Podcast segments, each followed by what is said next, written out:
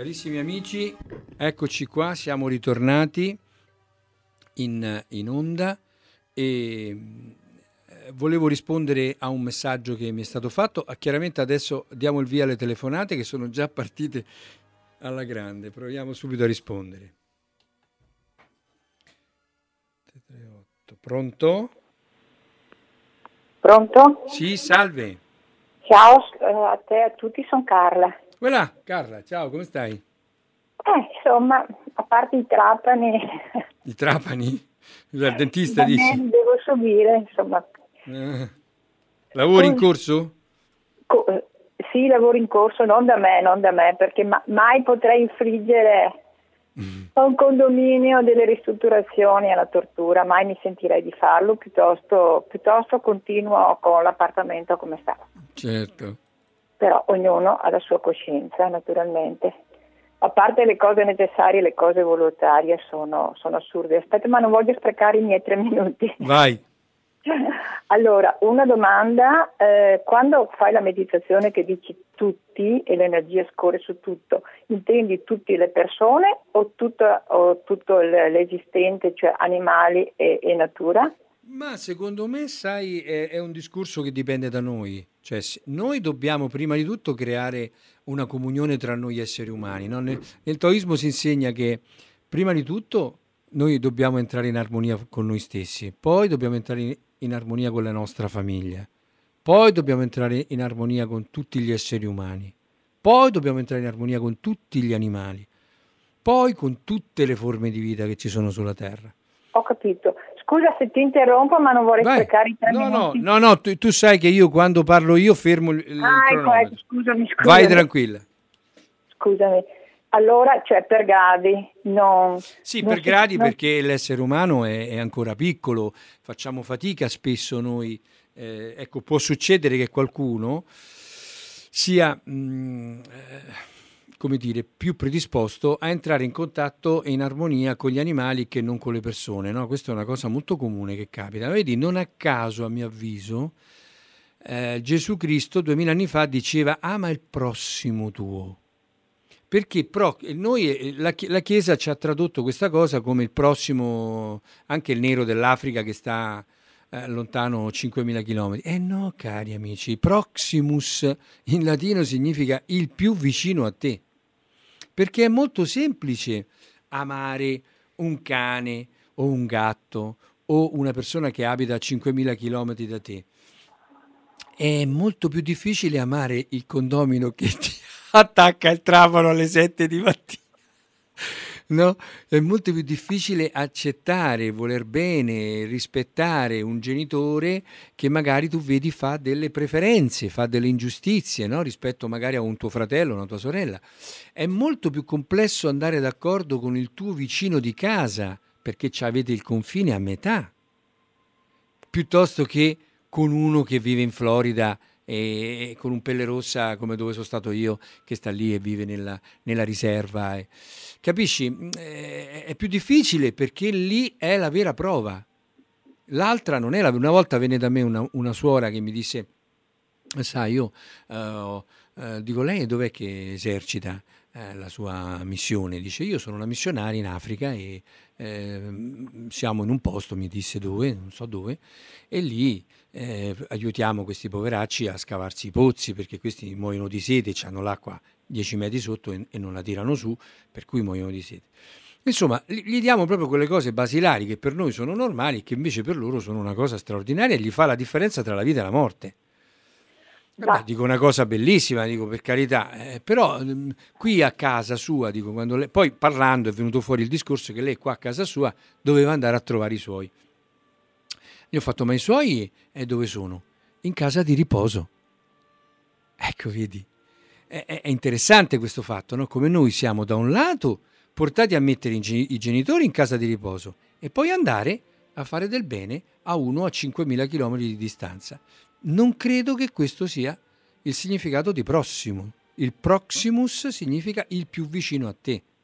Il più vicino a te, prima di tutto, è chi ti ha dato la vita. Il discorso è lunghissimo e, e, e bisognerebbe impiegare, lo, fare, lo, faremo a puntate. Non in tre minuti. volevo soffermarmi anche, cioè sono d'accordo su alcune tue idee, altre un po' meno, come è giusto certo, che sia, insomma, però certo. volevo soffermarmi su un altro punto. Questa era la mia curiosità, cosa intendevi per tutto e in, in qualche modo mi hai dato una risposta.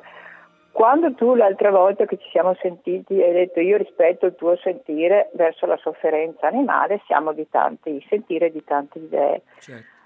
Allora, eh, per me quello che è importante non è il mio sentire e la mia sofferenza, ma è la sofferenza in generale e non solo degli animali, perché eh, cioè c'è il soggettivo, cioè il mio sentire quello, e quello degli altri, e poi ci sono i fatti oggettivi. Comunque sia, il mangiare animali, ci sono dei fatti oggettivi.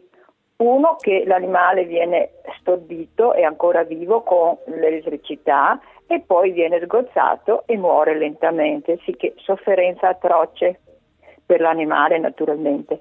Per le persone cosa comporta? Che il 70% eh, dei, dei, terreni coltivati a cereali per gli animali potrebbe dar da mangiare a 14 miliardi di persone, cosa che invece non avviene e poi siamo anche in 7. L'inquinamento, cioè quasi il 30% dell'inquinamento è dato dagli allevamenti intensivi. Per fare una bistecca ci vogliono 1500 uh, li, uh, litri di acqua eh, cosa significa questo? Che dei fatti oggettivi, al di là della sofferenza mia degli altri. Certo, certo. 30 secondi, fatti... eh? Vai. Scusa, altre due parole. Vai tranquilla, vai tranquilla. Cioè, visto che non è una necessità, ma è un piacere, una volontà, perché ormai si, si comprende sempre di più che sostituire, oltretutto sostituire le proteine animali con quelle vegetali fa bene all'organismo, non è che ne abbiamo bisogno, tutt'altro. Allora, questi sono dei fatti oggettivi oggettivi, per quale ritengo, cioè, no, non io ritengo, è evidente che mangiare animali è una, cioè è, gra- è una cosa grave e deleteria per tutti persone sotto tutti gli aspetti, inquinamento e fame nel mondo. Questo era quello che volevo, cioè, certo. io ringrazio la tua attenzione sul mio sentire e dici sì, si sente che ne soffri, ma l'importante non è il mio sentire, è che ne soffriamo tutti, che, che, lo, che lo, vogliamo o no, questi sono dei dati oggettivi. Ecco, Devo salutarti purtroppo. Ciao, ciao, alla prossima. Ciao, prego. Eh, eh, chiaramente, come vedete cari amici, eh, ci sono degli argomenti che per alcune persone sono di una gravità straordinaria. Ecco, qui ho un messaggio che mi fa un po' sorridere in base al discorso che stavamo facendo adesso con la Carla. A volte la felicità è una passeggiata in montagna, un bicchiere di vino e un panino con la soppressa. Basta poco per essere felici. Vediamo come siamo in tanti e ognuno vede le cose dal suo punto di vista. Ecco, un'altra chiamata. Pronto? Chi sei? Uè, allora, eh, avanti, ciao, come allora, stai? Aspetti un attimo che metta al basso la radio perché è alto. Sì. Eccola. Perfetto. Sono io. Eh, la, ro- la Ross di Sottomarina. Ross di Sottomarina, vai. Adesso tutti mi chiamano Ross perché fra poco l'Italia sarà comprata dall'America e io ho già il nome americano. Costiamo troppo cari, non, ce, non se lo possono no, permettere. No, no, vedre, vedre, vedrete, dottore, noi o che saremo comprati dalla Russia o eh. che saremo comprati dall'America con quello che si poteva fare. E io ho già il nome americano, mi chiamo Rox Ross McLean. Ok. What's in America? Oh, what's in okay. America? Oh, ok, imparo già americano. Sceriffo del Kansas City, oh. E, e dopo faccio tu ora americano, tu fai l'americano, ma sei nato ieri.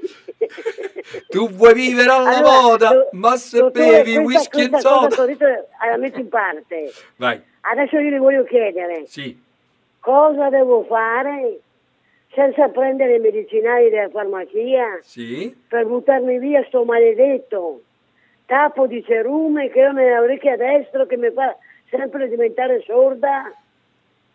Allora, intanto siamo sicuri che è un tappo di, di, di cerume? Eh, mi dica sul tappo. Eh, eh, non lo so, bisogna valutare bene perché delle volte eh. può essere un tappo di cerume, delle volte può non essere. Tu se, eh, hai, hai dolore all'orecchio? Dolori no, come si dice?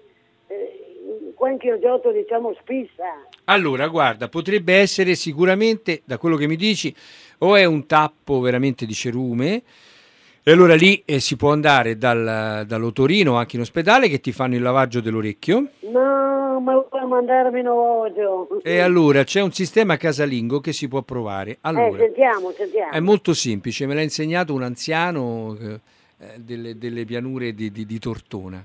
Dunque, tu metti nell'orecchio una goccia di olio di oliva per 5 giorni. Ogni giorno una goccia per ammorbidire il cerume.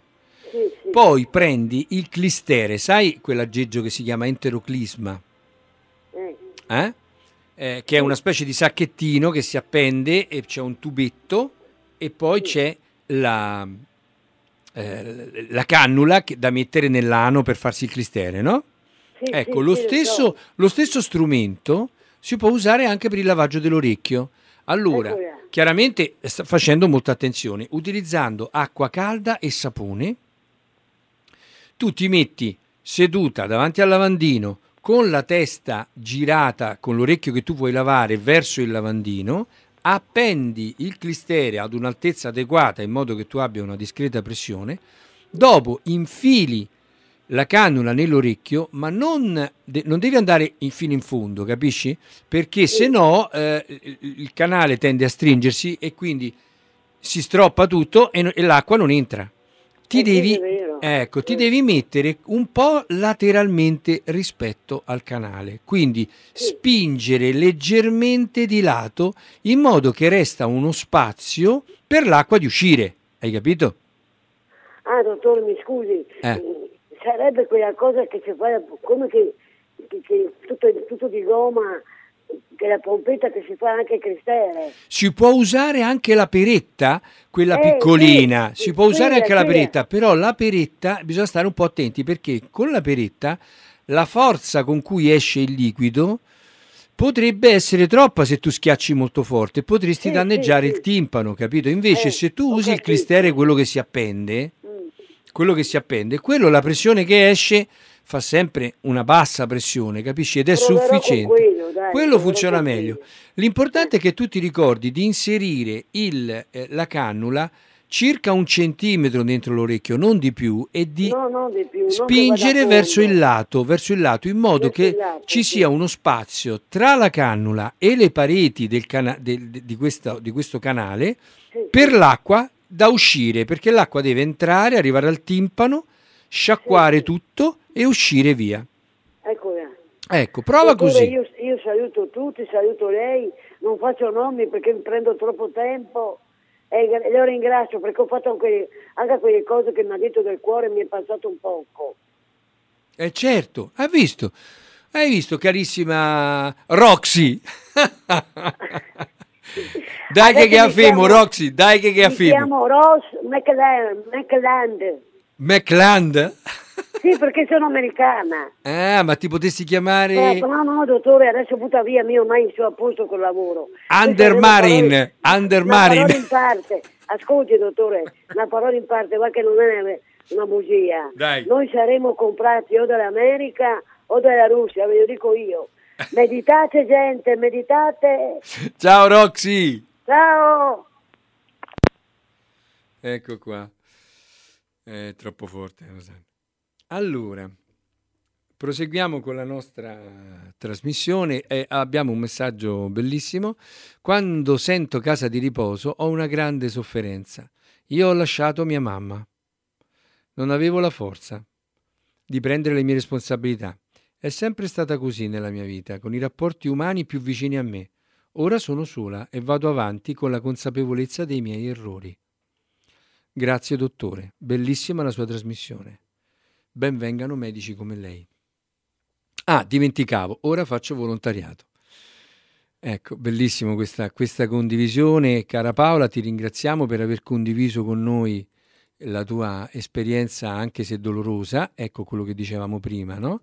Eh, l'amore è questo, l'amore è ricordarci attenti, attenti, perché siamo portati a fare delle azioni sciocche eh, e poi dopo ci pentiamo. Eh, io per esempio, io personalmente, dottor Romoli Maurizio, ho perso mio papà da un anno e mezzo circa, un paio d'anni insomma, approssimativamente, e non so cosa darei per passare una mezza giornata con lui. E se ripenso a certe volte che l'ho un po' trattato male o che abbiamo litigato per la politica, perché lui era di destra e io ero di sinistra, e allora discussioni, litigate, quanto siamo cretini. Eppure era una persona, è una persona, perché io lo sento che è ancora vivo, è in contatto con me, è una persona che mi ha sempre aiutato e mi ha sempre spinto all'indipendenza. Un po' perché voleva che mi levavo da tre passi, perché comunque eh, insomma gli piaceva la sua indipendenza, però anche perché mi voleva spingere a fare le cose in maniera autonoma. E io di questo lo ringrazio. Tutti i viaggi che ho fatto all'estero li ho fatti perché lui mi ha trovato, mi trovava i biglietti, mi organizzava, volevo andare a vedere i guaritori nelle Filippine, lui lavorava in una compagnia aerea, mi trovava i biglietti gratis per partire, andare là, fare le mie ricerche spirituali, anche se poi scuoteva il testo quando io gli, dici, gli parlavo di cose spirituali, anche se lui era interessato, eh, era interessato, però in certi casi scuoteva, aveva un, una testa bella grossa, io lo chiamavo il testone, scuoteva il suo testone, come dire, ma cosa ti si devo dire? ma sta coi piedi per terra. Ecco, io lo, sono stato vicino a lui, ho dormito con lui fino all'ultimo, ho cercato di godermelo più che potevo, eh, però rimpiango certi giorni eh, in cui... Eh, magari abbiamo discusso, abbiamo litigato per delle stupidaggini che non valeva proprio la pena. Io so che mi voleva bene, che mi vuole bene, e anch'io gliene voglio.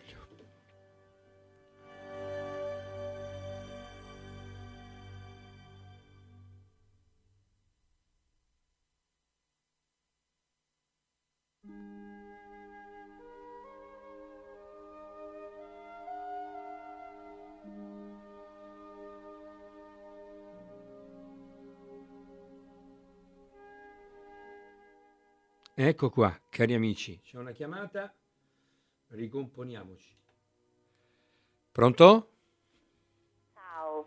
Ciao. Finalmente sono Giusy, saluto la Rossana. Ciao Giusy. E volevo dirti, quando mio padre è, è morto, eh, ero sulla stanza da basso, l'ho sentita l'ho sentito chiamarmi tre volte. Sì. Sono salita e l'ho trovato disteso.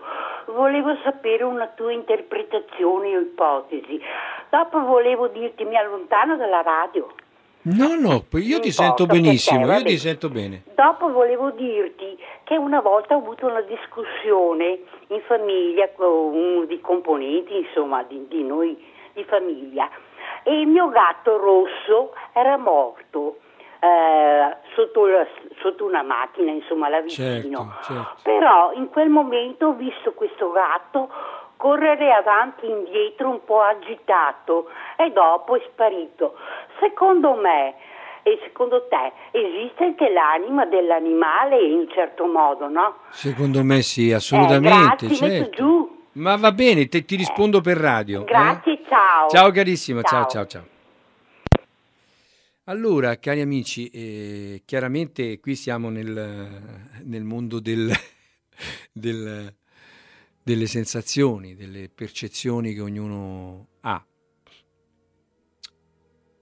La mia esperienza personale è che altro che, se esiste, altro che. Gli animali per certi versi riescono a conquistare la nostra anima di più delle persone, di più.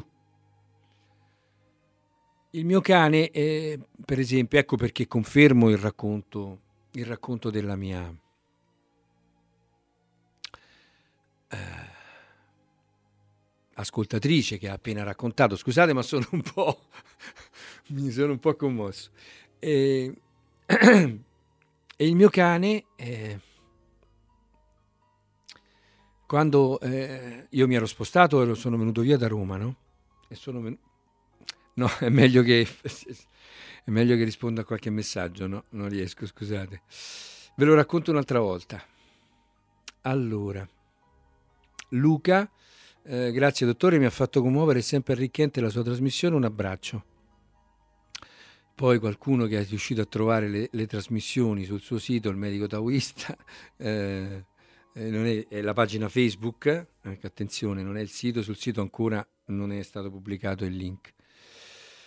C'è un'altra persona che è Giovanni che dice volevo dire a Carla che l'acqua consumata per le culture cereali agricole è quattro volte superiore a quella per gli allevamenti bovini e suini. Con tutto il rispetto è bene dare dati dettagliati.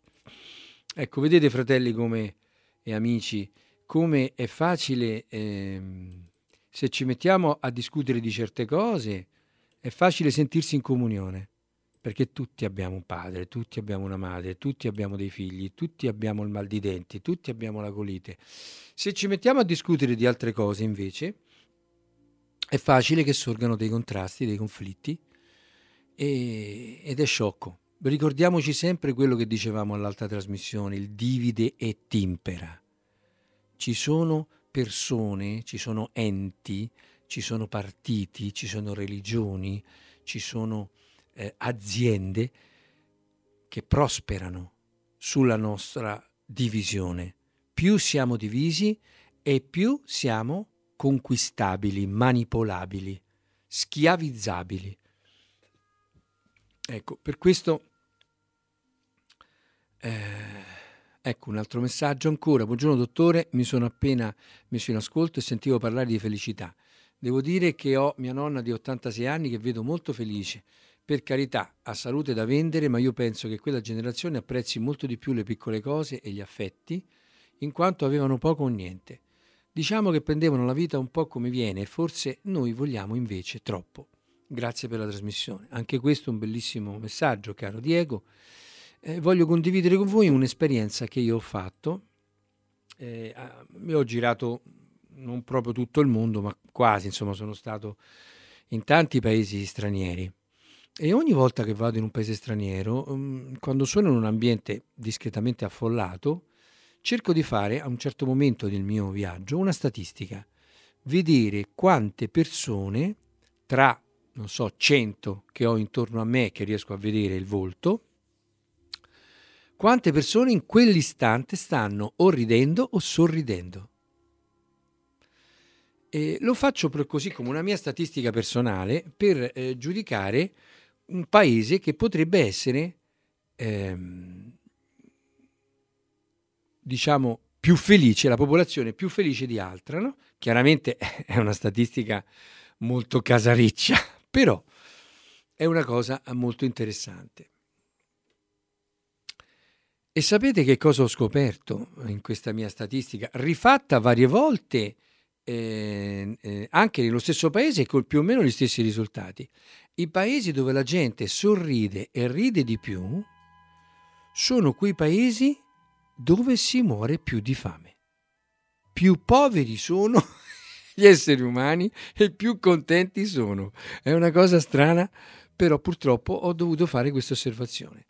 Noi siamo, nella mia classifica personale, noi italiani parlo, eh, tra i posti più meno felici. Ecco. E, e questo è strano, è questo. Eh, ci sono anche altri messaggi. Eh, sono poco fiduciosa nella tradizionale pulizia delle orecchie. Se serve, avendo un operato, avendone uno operato per colesteatoma, vado dall'otorino a fare una otomicroscopia marica. E certamente, come ho detto alla, alla a Rosanna prima, eh, è chiaro che se uno ha la possibilità, eh, la pulizia professionale, diciamo, è un po' più garantita. Però anche quella io ho visto per alcune persone, magari allettate, che non si possono muovere. Altro messaggio, mi perdoni dottore, ma io credo nell'antroposofia e Steiner riteneva che la, par- la carne fosse parte integrante del nostro sostentamento fisico e spirituale. Ecco, questo è Giovanni. E Giovanni, così è, ognuno... Buongiorno dottore, dicono che sia il Costa Rica il paese delle più felici. Luca, Non lo so, caro. In Costa Rica non sono stato, quindi non posso dirtelo. Però eh, è interessante notare come il, questa tendenza... Ah, abbiamo telefonate in arrivo. Pronto? Buongiorno. Buongiorno. C'è un paese dove c'è il Ministero della Felicità. ma, si chiama Bhutan. Bhutan, ma dai, non lo sapevo questo, bellissima. No, scherzo, infatti è il paese in cui la gente deve essere felice e ridere. Che bello. La verità è di questo mondo e se uno non vive della verità e sorride, eh, ragazzi, è difficile la vita. A proposito, sono Renato, tanto per cambiare. Ah, ciao Renato. Così abbiamo avuto esperienze con qualche tribù eh, indiana pelle rossa, mettiamo nativa Sì, americana. nativi americani, sì. Anch'io oh, sono stato a stretto contatto con uno sciamano per una ventina di giorni Ah, quando sono stato in America ed è stata la vostra in cui ho cominciato a detestare cordialmente il sistema americano. ah, Io preferisco il sistema indiano, ovviamente, mm. è molto più naturale. E anche il rapporto umano, ti occupi della tribù, c'è il consiglio di tribù, si parla dei problemi della tribù e si trova la maniera di essere comunque compatti. Compatto intendo, senza le divisioni che nel mondo occidentale siamo abituati ad avere. Eh, qui in Italia è ovvio che siamo divisi, extra divisi. Come si fa a non essere divisi quando innanzitutto hai una cosa che si chiama Vaticano tra le scatole? Perché ricordiamoci che l'argomento di divisione fondamentale è uno solo, si chiama religione. E soprattutto quando una religione indica in termini assolutistici, in termini assolutistici che ritiene lei il bene e gli altri sono il male, è ovvio che le popolazioni che seguono questi insegnamenti hanno il concetto che il mio nemico è il male. E Certo. quando cominci a introdurre il concetto del male, introduci l'odio, introduci la violenza, introduci la guerra. Il problema, Carla, il problema grosso, 30 secondi, noi- Renato. noi veniamo da una cultura che ha dichiarato guerra alla natura a partire dal 1850, se non basta. Eh, dottore, ti è piaciuto come discorso? Mm, Tantissimo. E lo condivido. Ciao carissimo, alla prossima. Alla prossima. Ecco, eh, io sono in questo sono un po' più, come dire, pessimista di te, caro Renato. Eh, altro che 1850, cioè noi occidentali, ma non solo noi occidentali, ci siamo posti in una maniera sciocca nei confronti della natura da sempre, da sempre, basta pensare su certe cose che hanno fatto gli antichi romani o gli egizi o i greci o, o i persiani o, o- o le culture dell'Africa nera o i pelle rossa. Io sono stato a visitare un villaggio, per esempio, vicino alla Navajo Nation in, nel- nello Utah. Si parlava di pelle rossa, no? E perché noi molto spesso siamo portati, sai come il proverbio dice l'erba del vicino è sempre la più verde. Io ho visitato un villaggio eh, dove ci sono i resti proprio della popolazione che c'era eh, negli, eh, in quelle zone del Nord America prima che arrivassero i pelli rossa e che i pelle rossa hanno sterminato fino all'ultimo. Questo per dire come gli esseri umani gira e volta sono quelli e purtroppo portano, portano spesso dentro di sé, come dicevamo prima, questo germe di grandezza accanto a un germe di, di stupidità. di- Ecco, un'altra chiamata. Pronto? Ciao dottore. Sì? Do- dovresti acco- eh, spostare, eh, scusami, la, la- la radio perché c'è molto ritorno o spegnerla. Ciao dottore. Eh, salve, come andiamo? È Luciana. Ah, Luciana, come va? Eh, sono in sedia rotelle. Eh, mi dispiace sentirlo. Eh, e tanti anni. Ho tanti anni. Comunque ho dei figli adorabili. Oh, questa è una grande consolazione, immagino, no? Sì, sì. Ecco, grazie per esserci, dottore. Eh beh, grazie a te Luciana per esserci anche tu, perché anche Sì. tu hai contribuito e fai parte di questa, di questa Altro trasmissione. che, altro che notte e giorno. Ascolto perché fa tanta compagnia e date tutti del vostro tempo prezioso. Grazie. Quando la prossima La prossima trasmissione la farò eh, tra due eh, giovedì, sempre dalle 10 alle 12. Adesso la data, eh, te la dico subito, sarà giovedì 24. 24 ottobre, Sì, ottobre, certo, sì. benissimo. Grazie, un abbraccio. Un abbraccio forte e, e- e speriamo di volare presto tutti quanti. Grazie, Le, le gambe se- dovranno essere un lontano ricordo. Grazie per la tua e dai tanta serenità. Grazie a te Luciana. Buon proseguimento. Ecco, vedete cari fratelli, cari amici, come è così, siamo così. Oggi abbiamo un udito perfetto, domani non ci sentiamo più. Allora, eh, altra chiamata. Pronto? Sì, buongiorno. Buongiorno. Sono An- Andrea da- dalla provincia di Vicenza. Ah, ciao Andrea, come va? Bene? Bene. Cioè, a- a me va bene. Gli altri non lo so. Eh beh, certo, insomma, noi ci accontentiamo, dai, intanto. Sì. Chi si accontenta gode, dicono. Esatto, beh, c'è anche quello che ha aggiunto così e così. Ah, questa non la so. Non la sai? È la canzone No. di Ligabue. Ah, ma America Boy non piace per cui. Però secondo me invece è un saggio proverbio, chi si accontenta gode, perché se non ti accontenti stai sempre in sofferenza un po', no? Ci vuole un, ci vuole un equilibrio. ma poi la vita è molto più complessa di, di sta- stare attenti a sempre a qualcosa o a qualcuno o a se stessi, insomma. Ma certo, tanto Eh, più grande. Scusi, ehm, eh, siccome la- voglio lasciare spazio anche alle altre telefonate, posso farle una richiesta? Cioè Ma una certamente, certo. Eh, Eh, guarda, hai tre minuti di tempo, eh, tranquillo, puoi parlare Anche meno, anche meno. Va bene. Ah, posso- c'è, c'è la possibilità di chiamarla in privato che devo chiederle un paio di cose? Eh, certamente che c'è la possibilità. Allora, eh, facciamo una cosa, se tu mi scrivi un messaggio, io vedo il tuo numero e, e poi ti chiamo io.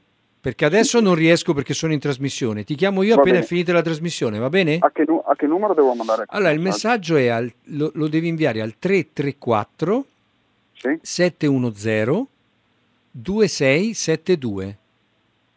2672. Che è Eh, specifico il mio numero di telefono poi, no? Beh, mi appare automaticamente qua a me sul computer. Ok, 334 7102 Due- 672, esatto, sì. Ok. Perfetto. D'accordo? La ringrazio. Prego, arrivederci, tante Grazie, belle cose. Grazie. Allora, mm, ci sono altri messaggi molto gentili, vi ringrazio, grazie per la tua grande umanità. L'aloe fresca va presa a digiuno? Namaste, cara, cara Lucia. Il, L'aloe fresca, se la prendiamo a digiuno, funziona a mio avviso ancora meglio, però si può prendere in qualunque momento, non è obbligatorio, ok? Io consiglio a digiuno, però, è più efficace a mio avviso. Poi abbiamo un altro messaggio.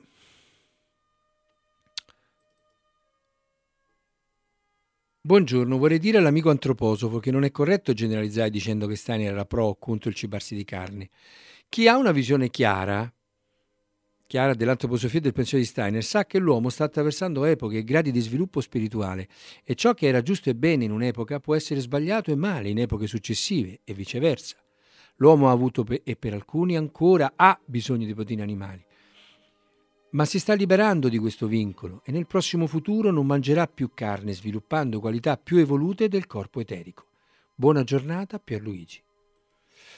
Ecco, io vorrei aggiungere, eh, sono un discreto conoscitore di Steiner, e ricordo che, mh, di aver letto una sua conferenza dove lui, parlando proprio del vegetarianesimo, affermava, io non potrei correre da città e città in treno, lavorare così tanto e fare le conferenze che faccio se non fossi vegetariano.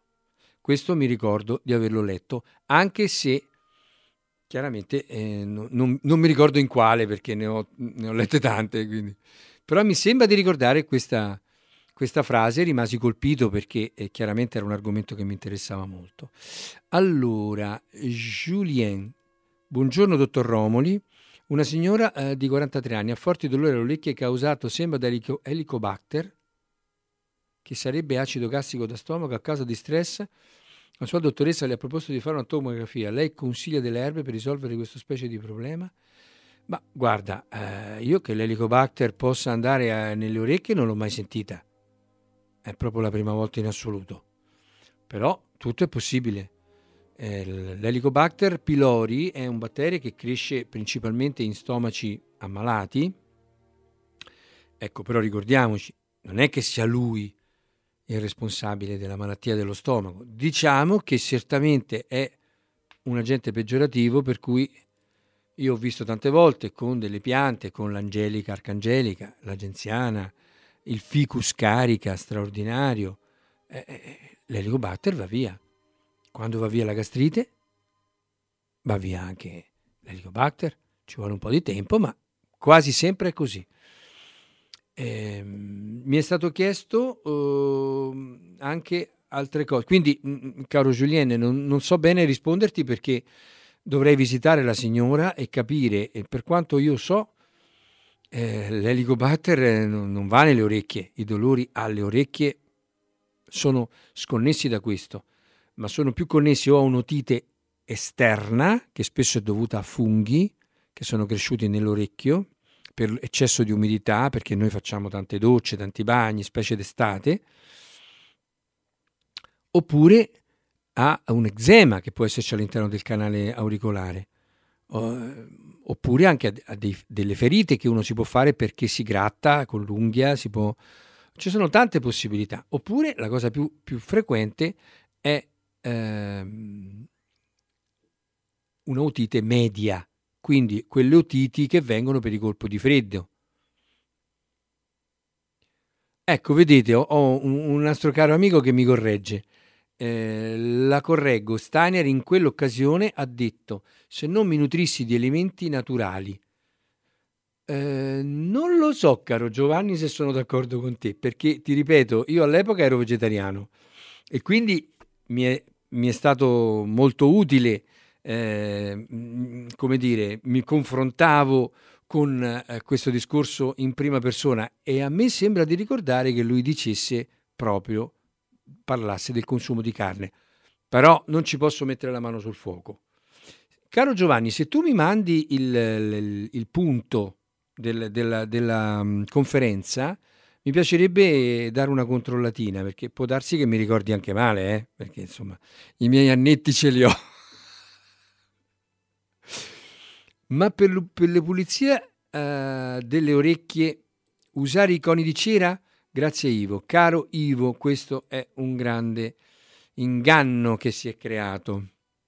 Pensare che i coni di cera, tecnica straordinaria, straordinaria, conosciuta ai, eh, ai Veneti, ne ho già parlato in un'altra trasmissione, e ai Pueblos, Pelle Rossa, dall'altra parte del mondo, che si trovano al confine tra la California e il Nevada, eh, all'ovest proprio.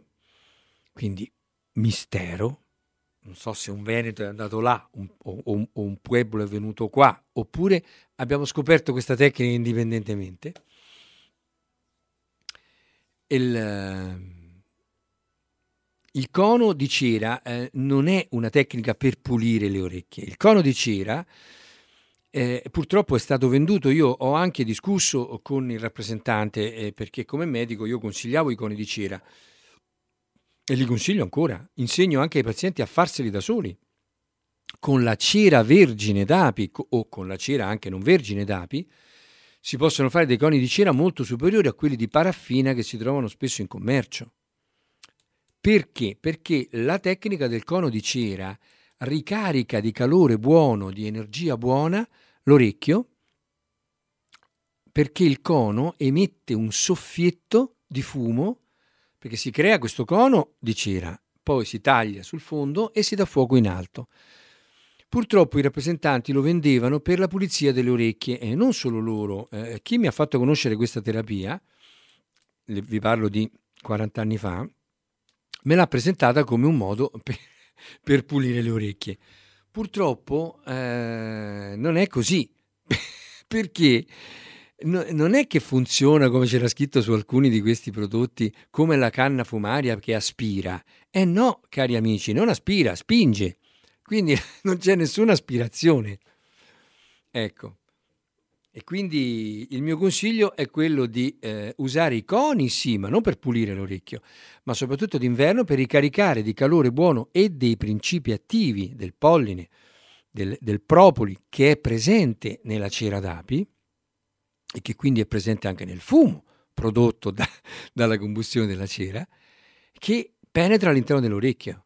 Terapia straordinaria per prevenire le otiti, per prevenire tanti malanni dell'orecchio, ma non, non pensate che aspiri il cerume o lo sporco, perché questo non è.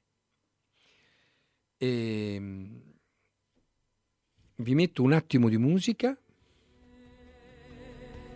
Ah no, niente, ci sono le chiamate. Rispondo. Allora, pronto? Buongiorno dottore sono Marta da Treviso. Ah, salve. Io mi curo, mi pulisco le orecchie, acqua tiepida e bicarbonato. Oh, benissimo. La pompetta metto dentro, sto un pochino giù e dopo la butto fuori. E questo mi ha insegnato il medico di famiglia. Certo. Di tanti... Allora voglio chiedere una cosa, siccome si chiama Romoli, sì. Sì. Ecco, io ho il medico di base che si chiama Romoli. E lo so, che c'è un mio collega che si chiama come me, Romoli, però non Maurizio. No, no, no ma Roberto mi sembra. Esatto, ha un altro nome proprio, sì, sì. Ecco, comunque, questo è stato suggerito perché anch'io volevo fare la cellulina, quella roba là. Sì. E anche mamma e nonna mi pulivano le orecchie così. Comunque eh, non si può mettere medicinali sulle orecchie perché si va a rischio di, di, di rovinare tutto. In quanto alle ricovate, io l'ho avuto, ho avuto la chemia, tutti i possibili vermi della terra li ho avuti io, da piccolo in su. Certo. Ah, ho cominciato con quelli piccolini poi c'erano gli ossiuri, no, si chiamano? Sì, ossiuri, sì. Ecco, poi c'erano quelli lunghi. Ascaridi, dopo... ascaridi. Sì, e, sì. e, poi quando sono rimasta incinta del primo bambino, l'erme solitario. Esatto. E poi quando è nato il bambino l'abbiamo portato via. Quando sono ristata incinta la seconda, ancora l'erme solitario. Eh, Io non posso fare la gravidanza se non sono in compagnia. Certo. Ormai l'età non ce l'ho più, ma comunque spero di non aver più vermi, di aspettare quelli naturali dell'aldilà. Esatto. Buona giornata, Buona giornata anche a te. Carissima paziente. È, è straordinario no? la, la, ricchezza delle nostre esperienze. Ecco, una risposta a Fabri. Io però, dottore, ricordo che quando usavo i coni per le orecchie, li aprivo e trovavo il cerume, quindi penso che aspiri. Caro Fabi, prova a bruciare un cono senza metterlo nell'orecchio e vedrai che trovi lo stesso cerume, perché non è cerume, quello è cera, frammenti di cera e un po' di fuligine che cade dall'alto. Allora, grazie della risposta Julien, può essere il nervo trigenico, forse intendi trigemino, suppongo, eh, potrebbe essere certamente il trigemino, ma potrebbero essere anche altre cose proprio dell'orecchio.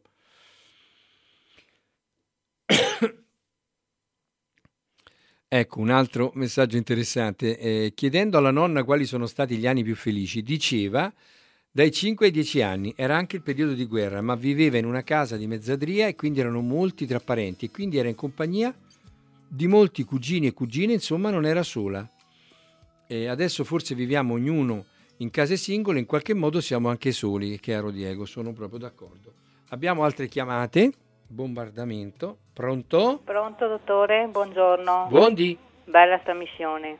Grazie, grazie. Molto, molto interessante. Però io volevo chiederle certo. eh, una cosa ancora della sua missione che ha fatto precedentemente. Mi dica eh, sentivo che parlava di alimentazione di pane sì. integrale, no? Sì. Siccome io faccio uso di cose tutte integrali, biologico, biodinamico, sì. però non sono mai riuscita veramente a mettere in atto eh, di fare la pasta madre e sentivo che lei faceva la pasta madre. Ah, certo. Me la può dire come fare? Molto semplice, guardi, è facilissimo. Sì, la metto giù e l'ascolto Ah, va bene, va bene, glielo, bene. glielo dico per radio e lo dico a, lei e a tutti gli ascoltatori. Certo, la eh, ringrazio eh, tanto. Arrivederci, salve. Allora, la pasta madre è veramente una cosa eh, semplicissima, cari amici, e purtroppo è avvolta da un alone di impossibilità a realizzarsi, ma invece è facilissima. Allora, voi prendete eh, della farina, io vi consiglio biologica, integrale, però potete usare quello che volete. La impastate con dell'acqua caldina e le vostre mani. Importante con le vostre mani, i vostri batteri, la vostra pasta madre sarà la vostra, che è diversa dalla mia o da quella di, di vostro fratello. È fatta con i batteri del vostro posto dove vivete, delle vostre mani, della vostra cucina, è fatta col, con gli esseri che vivono nella vostra abitazione, dove voi vivete impastate questo poca di, di, di, farina, diciamo, tanto per darvi un numero, 5, 6, 7, 8 cucchiai di farina, un po' di acqua, impastate bene. Io vi consiglio anche un mezzo cucchiaino di miele per agevolare la fermentazione, ma non è obbligatorio. Impastate bene e mettete al caldo. Ok? Al caldo vuol dire un ambiente come può essere una caldaia oppure sopra un radiatore. Ecco, se usate un radiatore, attenzione perché si può seccare la pasta sopra, allora voi sopra mettete un panno umido. E tirate fuori il giorno dopo o al massimo due giorni dopo, aggiungete altri 2-3 cucchiai di farina, un altro uh, minimo di acqua. Chiaramente quando vi, vi, dico acqua e farina intendo da poterla lavorare la pasta, no? Se voi mettete troppa acqua la pasta diventa, è, è, liquida e quindi vi si appiccica tutta le mani, non è fattibile. Vi bagna proprio le mani. Se invece eh, mettete troppa farina, cosa succede? Che la pasta diventa troppo dura no? e, e non riuscite a lavorarla. Deve essere una consistenza morbida. Lasciatemi dire la consistenza perfetta, il seno delle donne. La, la, la, consistenza del seno delle donne, quella, quella morbidezza del seno delle donne è, la, secondo me, il, la consistenza perfetta per, per il pane, per la pasta madre. Quindi impastate il, la seconda volta e rimettete al caldo, sempre coperto, tran- ambiente tranquillo, può essere la caldaia. Può... Il terzo giorno, il terzo giro, se volete potete aggiungere ancora altra poca di farina e rinforzarlo ancora, ma la vostra pasta madre è già pronta. Potreste già usare quel lievito aggiungendo 1-2 kg di farina, quello che volete fare, impastate sempre in un ambiente caldo. Eh? Il lievito è delicato, non deve prendere freddo. Quindi ci deve essere un ambiente bello caldo, superiore ai 22, 23, 24 gradi, meglio 30. Ecco, impastate bene su una spianatoia, vi consiglio di legno, perché traumatizza di meno il processo fermentativo. Impastate bene, e lasciate riposare sempre al caldo e vedrete come lievita e che pane, che viene straordinario, che dura settimane, mm, è, è, è meraviglioso. E non solo, se fate una, una, una, forma superiore a un chilo, rimarrà al centro di questa pagnotta un pulcino, si dice, cioè un nucleo dove i batteri non vengono completamente uccisi dal calore, ma sopravvivono una parte di questi batteri e ricolonizzano il pane dopo la cottura. Ecco perché questo pane fatto così è ancora, ancora più buono. Scusate, è ancora più buono dopo una settimana, dopo due settimane. È un alimento straordinario. Chiaramente il mio consiglio, se possibile, farina integrale, biologica, grani antichi, insomma siamo più sicuri di tutto. Io lo facevo, l'ho fatto per tanti anni, era una soddisfazione meravigliosa. Io mi andavo a prendere la farina dal mulino che lo macinava ad acqua, col, col, col fiume. Eh? Era fantastico. A, a, a, Nervesa, adesso già per, per la precisione, insomma la zona del Montello. E c'era questo fiume che girava, eh, le pale tutte di legno e le pietrone che, che ruotavano, è una cosa fantastica. Allora, ci sono un, un, disastro di messaggi, non riesco a leggerli tutti, mancano due minuti, vi ringrazio dei vostri complimenti. Quello che fai prima o poi ti ritorna, eh, vale per noi anche per i popoli, guarda i greci, quello che sta succedendo all'Italia e così via. Allora penso così, saluti a tutti. Poi vorrei ricordare che le scuole Waldorf hanno un'alimentazione vegetariana. Poi andiamo oltre. Eh, mi, mi, chiedono se faccio dei corsi. Eh, ho poco tempo purtroppo perché ci sono eh, i, i, malati che mi cercano e quindi mi dedico soprattutto a questo.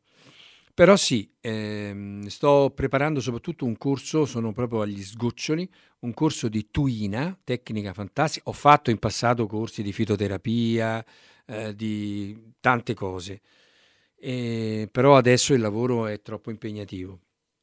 Quindi prossimamente vi farò sapere quando ci sarà pronto eh, questo corso di Tuina, che è una tecnica di massaggio eh, cinese, della medicina eh, tradizionale cinese straordinario. E questo uh, sarà disponibile online perché purtroppo non ho molto tempo. Faremo un incontro alla fine del corso e, mm, penso che è venuto una cosa molto bella, mi manca l'ultimo video e poi eh, lo pubblicherò su internet e ve lo farò sapere. E ci sono tante altre domande, non c'è tempo sulla prostata, eh, problemi di alimentazione. Io mi sono rimasti 18 secondi, vi voglio salutare e ringraziare perché è stata veramente una trasmissione che mi ha commosso e ho sentito che siamo tutti uniti, anche se su certi argomenti possiamo pensarla differentemente. Siamo tutti fratelli. Vi saluto, alla prossima.